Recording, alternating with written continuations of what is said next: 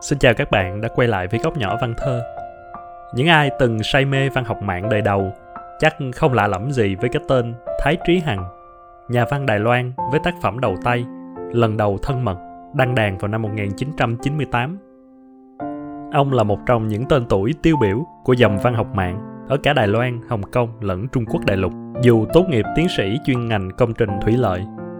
Những câu chuyện của ông, dù là tiểu thuyết hay truyện ngắn, đều nhẹ nhàng, tươi mới, không sến súa hay bi lụy. Cứ đơn giản, chậm chậm, đôi khi hóm hỉnh, mà chẳng hiểu sao lại khiến ta xúc động tận tâm can. Chuyện đầu tiên của thái trí hằng mà mình đọc là cà phê island, nói về một chàng trai lỡ mất chuyến xe nên ghé vào một quán cà phê và được phục vụ món cà phê Island độc nhất vô nhị. Cũng từ đó, dẫn đến một tình bạn rất thi vị cùng cô chủ quán có một phần tư dòng máu Island nghe là thấy hấp dẫn rồi, phải không? Nhưng mà hôm nay mình lại muốn gửi đến thính giả của góc nhỏ văn thơ câu chuyện mà mình ấn tượng nhất. Còn cà phê island thì hẹn một hôm khác nhé. câu chuyện này không phải là về tình yêu nam nữ, cũng không có sự thơ mộng, lãng mạn của văn chương ngôn tình. Trái lại, nó là lời tự bạch chân thật của một người anh trai dành cho em gái của mình. Một câu chuyện giản đơn về hai người lớn lên cùng nhau nhưng lại quen dần với việc xa nhau. Bạn từng có em gái. Bạn từng có một người rất thân thương thuở ấu thơ, nhưng lại phát hiện khi năm tháng qua đi, ngay cả những điều gần gũi ta nhất cũng có thể thay đổi. Dù vậy, ta vẫn có hy vọng mong manh rằng tận sâu bên trong, những gì bản nguyên nhất của tình yêu vẫn tồn tại. Mời các bạn lắng nghe truyện ngắn em gái. Nói là a muội thì đúng, nhưng chẳng phải trương huệ muội. Đó là em gái tôi. Từ nhỏ tôi đã gọi nó như vậy. Tới giờ quen miệng chẳng đổi được. Em tôi trông gầy gò, đen nhẽm, hàng lông mi cong cong, đôi môi mỏng mỏng, cái cằm dày dày, con mắt nho nhỏ nhưng trong sáng. Nếu để nó tết tóc thành búi, cầm theo cây quạt trông sẽ rất giống nha hoàng đi cạnh mỹ nhân thời cổ. Em gái nhỏ hơn tôi 2 tuổi, nụ cười rất ngây thơ trong sáng. Nói khác đi thì là trông không được thông minh. Từ nhỏ, chúng tôi đã như hình với bóng, đạp chung một xe, dùng chung một bàn học, ngủ chung một giường. Không hiểu đây có phải là một cách giải thích khác của câu tu trăm năm ngủ chung một gối không? Tôi luôn cảm thấy em gái mình rất ngốc nhất là khi tôi phát hiện ra IQ của mình đứng đầu toàn trường. Có điều, cảm tình với IQ là hai chuyện khác nhau. Bạn không thấy Quách Tỉnh ngốc nghếch chậm chạp và Hoàng Dung thông minh lanh lợi vẫn là một cặp tình nhân thần tiên khiến người người ngưỡng mộ sao? Thế nên, anh trai Hoàng Dung và em gái Quách Tỉnh ở bên nhau cũng chẳng chút trở ngại gì. Chúng tôi lớn lên cạnh biển. Ven biển thứ gì đẹp nhất chắc hẳn là bầu trời sao buổi tối. Tôi và em gái thường leo lên nóc nhà ngắm sao trời cùng những đốm đèn của thuyền đánh cá, hưởng thụ gió biển hiu hiu thổi bên tai. Không bao lâu, em tôi sẽ chìm vào giấc ngủ. Kết thúc luôn là tôi cõng nó, chậm rãi bò từ trên nóc nhà xuống. Tới giường, tôi khẽ lay nó tỉnh lại, vì chúng tôi còn phải nói chuyện một lúc rồi mới cam lòng đi ngủ. Em tôi thật ra chẳng giống tôi chút nào. Tôi thông minh, nó ngốc. Tôi da trắng, nó đen. Tôi lặng lẽ, nó hoang dại. Nhưng chúng tôi cùng thuộc chòm bò cạp, một chòm sao giỏi về ẩn giấu bản thân. Có điều, tôi không bộc lộ tính cách đó với em gái mình. Nó chẳng khác nào một xạ thủ, mơ mơ, màng màng. Đại khái là nó ngốc tới mức ngay cả giấu chuyện mình ngốc cũng chẳng biết. Nhớ hồi tôi học cấp 1, có hôm nó thi xong bèn chạy tới hỏi tôi Anh ơi, một con gà có mấy cái chân? Hai chân, cái này mà em cũng không biết à? Chết rồi, em viết nó có bốn chân. Đồ ngốc, em thấy gà có bốn chân lúc nào? Làm sao em biết được? Em không thích ăn đùi gà, lúc ăn thịt gà cũng không để ý. Vậy sao em lại đoán có bốn chân? Em tưởng nó giống tiểu bạch nhà mình coi gà như chó. Hèn gì, tôi luôn nghi ngờ nó không phải em gái ruột của tôi. Khi học cấp 2, thành tích của tôi luôn nằm trong top 3 toàn trường. Sau mỗi lần kiểm tra hàng tháng, trường luôn đem rất nhiều thứ văn phòng phẩm như bút bi, bút máy tặng tôi coi như phần thưởng. Tôi đều đưa hết cho em gái. Mấy món đồ không dán chữ thưởng màu đỏ, nó sẽ đem đi bán lấy tiền. Còn có chữ thưởng thì tự dùng. Hơn nữa dùng cũng rất thoải mái. Sau khi tốt nghiệp cấp 2, tôi tới Đài Nam thi cấp 3, cũng thuận lợi đổ luôn nguyện vọng 1.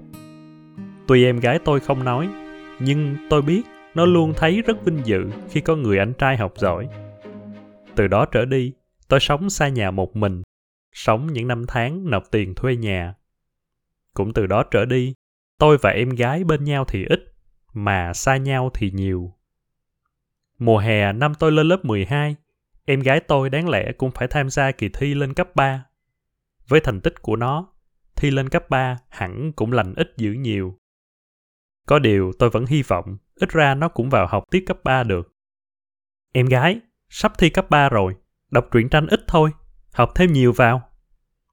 Anh, em không thi vào cấp 3 đâu. Em nói gì? Tốt nghiệp cấp 2 rồi không tham gia thi vào cấp 3 còn làm gì? Em đúng là chẳng chịu tiến bộ gì cả. Em gái tôi bị giọng nghiêm khắc đột ngột của tôi dọa, uất ức tới phát khóc. Khóc cái gì? Em không đi học còn làm được gì? Muốn đi làm công nhân trong công xưởng sao? Anh, nhà chẳng còn tiền. Anh lại còn phải đi học. Em nghĩ mình ra ngoài đi làm thì tốt hơn.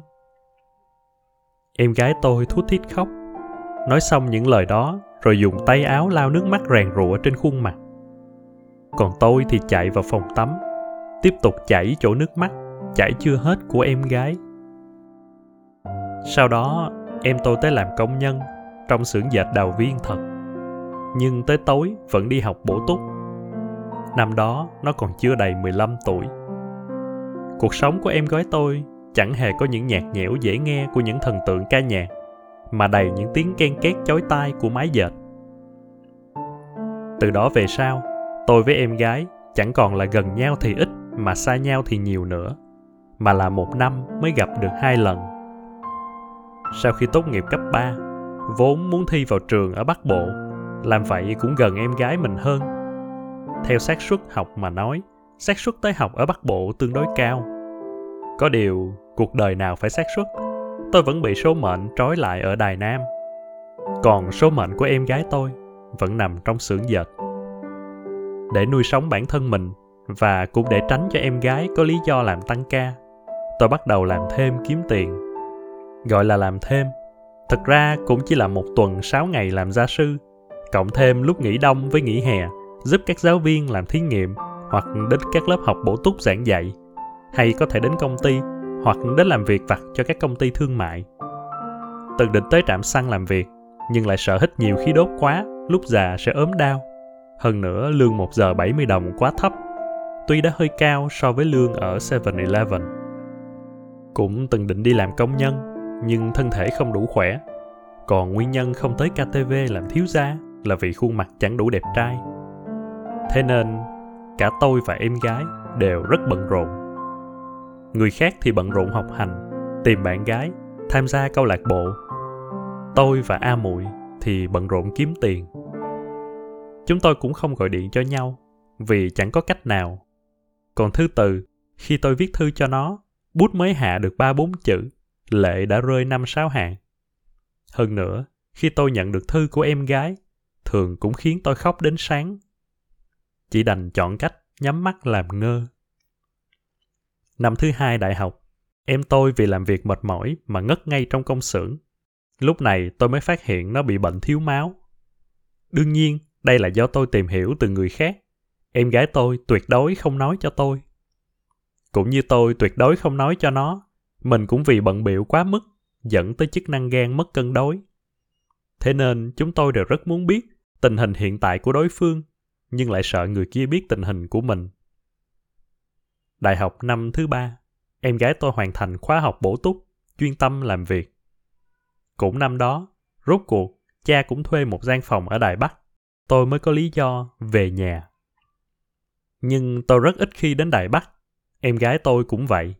Ngoại lệ duy nhất có lẽ chỉ có ngày Tết. Có điều rất đáng tiếc là sớm mùng 2 tôi đã phải quay về Đài Nam, mà khi đó em gái tôi chỉ vừa mới tới Đài Bắc. Lúc sắp đi, tôi nhân lúc em gái không để ý, len lén đút tờ tiền một ngàn đồng vào trong túi của nó. Vì cha tôi nói, em gái rất muốn mua một cái máy nghe đĩa cầm tay. Tuy cũng chẳng nhiều nhận gì, nhưng tôi có khả năng sẽ vì lý do đó mà phải ăn mì một tuần. Lúc chen chúc lên tàu hỏa, vẫn còn vui vẻ vì hành động vừa rồi của mình. Mở túi sách ra, muốn lấy bút viết vài thứ, lại thấy một mẫu giấy cùng một tờ tiền một ngàn đồng. Anh, một ngàn đồng này cho anh mua máy nghe đĩa, em gái gửi. Cầm tờ tiền đó, đột nhiên lại nhớ tới một truyện ngắn của O. Henry. Người chồng bán áo mua trang sức cho vợ, còn người vợ lại cắt tóc đổi tiền mua thắt lưng cho chồng. Hóa ra, những người vì nghèo mà trăm chuyện buồn phiền không chỉ là vợ chồng, còn có tôi và em gái. Trên tàu xuống phía nam, vì hành động ăn ý đáng buồn này của mình và em gái, nước mắt tôi từ Đài Bắc trải dài qua Đào Viên, Tân Trúc, Miêu Lật, Đài Trung, Chương Hóa, Gia Nghĩa, tới tận Đài Nam. Lần đó đã chảy sạch hết mọi nước mắt tích lũy lại do những chuyện không như ý trong suốt 3 năm đại học của tôi. Năm thứ tư, tôi gọi em gái tới Đài Bắc, thi vào trường cao đẳng học buổi tối. Phí học bổ túc thì sao? Em gái tôi hỏi. Để anh nghĩ cách. Tôi nói. Sau đó em gái tôi cũng tới Đài Bắc, nhưng tôi không có cơ hội nghĩ cách cho nó, vì nó tới làm nhân viên cửa hàng dệt may. Sau khi tốt nghiệp đại học, tôi thăng thẳng lên sở nghiên cứu. Túi trống rỗng, tôi tới Đài Bắc tìm cha. Tối hôm đó, tôi một mình xem tivi, sau lưng có tiếng cửa sắt mở. Cha, cha về rồi à? Tôi không quay đầu, gọi vọng lại. Em không phải cha, em là em gái anh đây. Giọng nói của em gái vang lên sau lưng tôi. Tôi quay đầu lại, ngạc nhiên nhìn em tôi đang mỉm cười. Sau đó chúng tôi cùng cười phá lên. Em gái, đã lâu không gặp. Anh, sau này đừng có nhận nhầm cha nữa đấy. Ừ. Được nghỉ à? Không phải đi làm thí nghiệm sao? Bảo dưỡng dụng cụ, hai ngày nữa mới xong. Ừm. Cũng như đang đi trên đường, đột nhiên gặp phải người bạn chẳng mấy thân thiết, nhưng cũng đã lâu không gặp. Cuộc trò chuyện giữa tôi và em gái chỉ ngắn gọn tới mức gần như xã giao. Tôi quan sát em tôi, mái tóc nó đã dài hơn nhiều, cũng tô son đỏ, đi giày cao gót. Cô gái ăn mặc khá hợp mốt này là em gái ngốc, bảo con gà có bốn chân của tôi sao? Tập hồ sơ về em gái trong đầu tôi không ngờ đã vài năm rồi chưa cập nhật. Hóa ra, ông trời không chỉ cướp đi thời gian chúng tôi gặp nhau, mà còn cướp đi cả cơ hội để chúng tôi cùng sống, cùng lớn lên. Tôi ở Đài Nam cố gắng làm một học sinh tốt, còn em lại lén lút trưởng thành, trở thành một cô gái thành thục. Năm đó, tôi 22 tuổi, em gái 20 em tôi đã chẳng còn là trẻ con nữa rồi.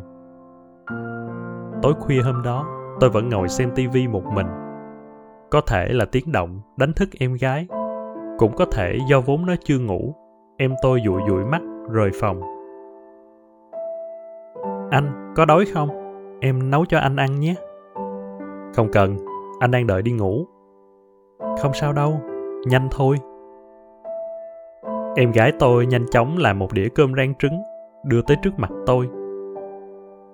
Anh, nhân lúc còn nóng, ăn đi. Ăn xong thì đi ngủ sớm một chút. Nói xong, em tôi xoay người về phòng. Tôi lấy thìa ăn một miếng, đột nhiên thấy cổ họng trát đắng. Có cố sao cũng chẳng nuốt nổi miếng cơm kia. Lúc nãy quên bảo em cho ít muối một chút, vì nước mắt của tôi cũng đủ mặn rồi. Sau khi tốt nghiệp sở nghiên cứu, tôi tiếp tục học lên tiến sĩ. Vì tôi luôn cảm thấy mình phải học cho đủ phần của cả hai người. Việc học tập của tôi cũng như công việc của em gái đều càng lúc càng nặng nề. Chỉ có một điều không thay đổi là tôi và em gái vẫn xa cách nhau một nam một bắc như trong quá khứ mấy năm trước đài truyền hình phát bộ phim lương duyên chiếc giày thần tokyo khi tôi xem tới đoạn kishitani goru vì hạnh phúc của wakiemi mà quỳ xuống trước karasawa toshiaki tuy tôi chẳng thích nội dung sến rệt của bộ phim này chút nào nhưng cũng bị lừa lấy đi không ít nước mắt vì nếu đổi lại là tôi tôi tin rằng mình cũng sẽ hành động ngu ngốc như Goro Kishitani. Tối hôm đó, tôi đột nhiên thấy nhớ em gái. Hôm sau, tôi tới Đài Bắc. Em gái dẫn theo bạn trai mình, mời tôi đi ăn đồ ăn Nhật. Trên bàn ăn, nhìn những cử chỉ thân mật giữa hai người, trong lòng tôi rất không thoải mái. Tôi cảm thấy em mình như bị cướp mất. Người mà nói coi trọng nhất, hình như không còn là tôi nữa rồi nụ cười của nó không còn là của riêng mình tôi vì vậy ăn sashimi của nhà hàng cũng chẳng thấy lạ miệng năm nay tới đài bắc tham gia một hội thảo nghiên cứu tới chỗ em gái ngủ một đêm anh anh mặc thế này đi họp á em gái nhìn bộ dạng nhếch nhác của tôi rồi nói sau đó nó kéo tôi tới Sogo mua ba cái áo sơ mi và hai cái cà vạt. Sáng sớm hôm sau, lại giúp tôi thắt sẵn cà vạt, làm bữa sáng để trên bàn, lưu lại một tờ giấy rồi mới đi làm. Anh, lúc lên nói đừng căng thẳng, tối em chờ anh cùng ăn. Em gái. Tôi không muốn ăn loại sashimi chẳng lạ miệng đó nữa, nên bảo nó mình phải về Đài Nam. Anh, bạn trai em có xe, bọn em tiễn anh. Em gái tôi nói bọn, nhưng bọn đó là hắn không phải là tôi trên xe em gái tôi thường vỗ vỗ bàn tay đặt trên tay lái của bạn trai mình thi thoảng mới quay đầu lại nói chuyện với tôi tôi bắt đầu oán hận giao thông của thành phố đài bắc tới đường thừa đức, em gái lại kiên quyết đứng chờ xe với tôi em đứng với anh trai một lúc, anh cứ đi quanh đây vài vòng đi, em gái tôi nói với hắn cuối cùng, tôi cũng kéo lại được chút vui vẻ em gái giúp tôi mua vé xe, tiện tay mua một lon cà phê. Hóa ra nó cũng biết tôi thích uống cà phê. Còn 20 phút nữa, xe mới tới nơi. Tôi rất muốn trò chuyện gì đó với em gái, nhưng lại không tìm được đề tài chung. Anh, em sắp kết hôn rồi. Cuối cùng em tôi lại là người mở miệng trước. Ừ, chúc mừng em. Em tôi đã 27 tuổi rồi, cũng nên chúc mừng Giờ em đang cố tiết kiệm tiền, định mua chung cư ở Đài Bắc. Vẫn ở Đài Bắc à? Vâng, em ở Đài Bắc quen rồi. Có lẽ cũng như tôi đã quen ở Đài Nam. Em gái tôi rốt cuộc cũng quen ở Đài Bắc. Còn chúng tôi cũng quen việc xa nhau, một Nam, một Bắc. Trước khi lên xe, tôi hỏi nó Em gái, một con gà có mấy chân? Ha ha, đương nhiên là bốn chân rồi. Tốt lắm, tuy đã sắp kết hôn, tương lai cũng sẽ con cháu thành đàn. Nhưng nó vẫn là em gái tôi. Tiếng chúc em hạnh phúc chìm trong tiếng xe khởi động.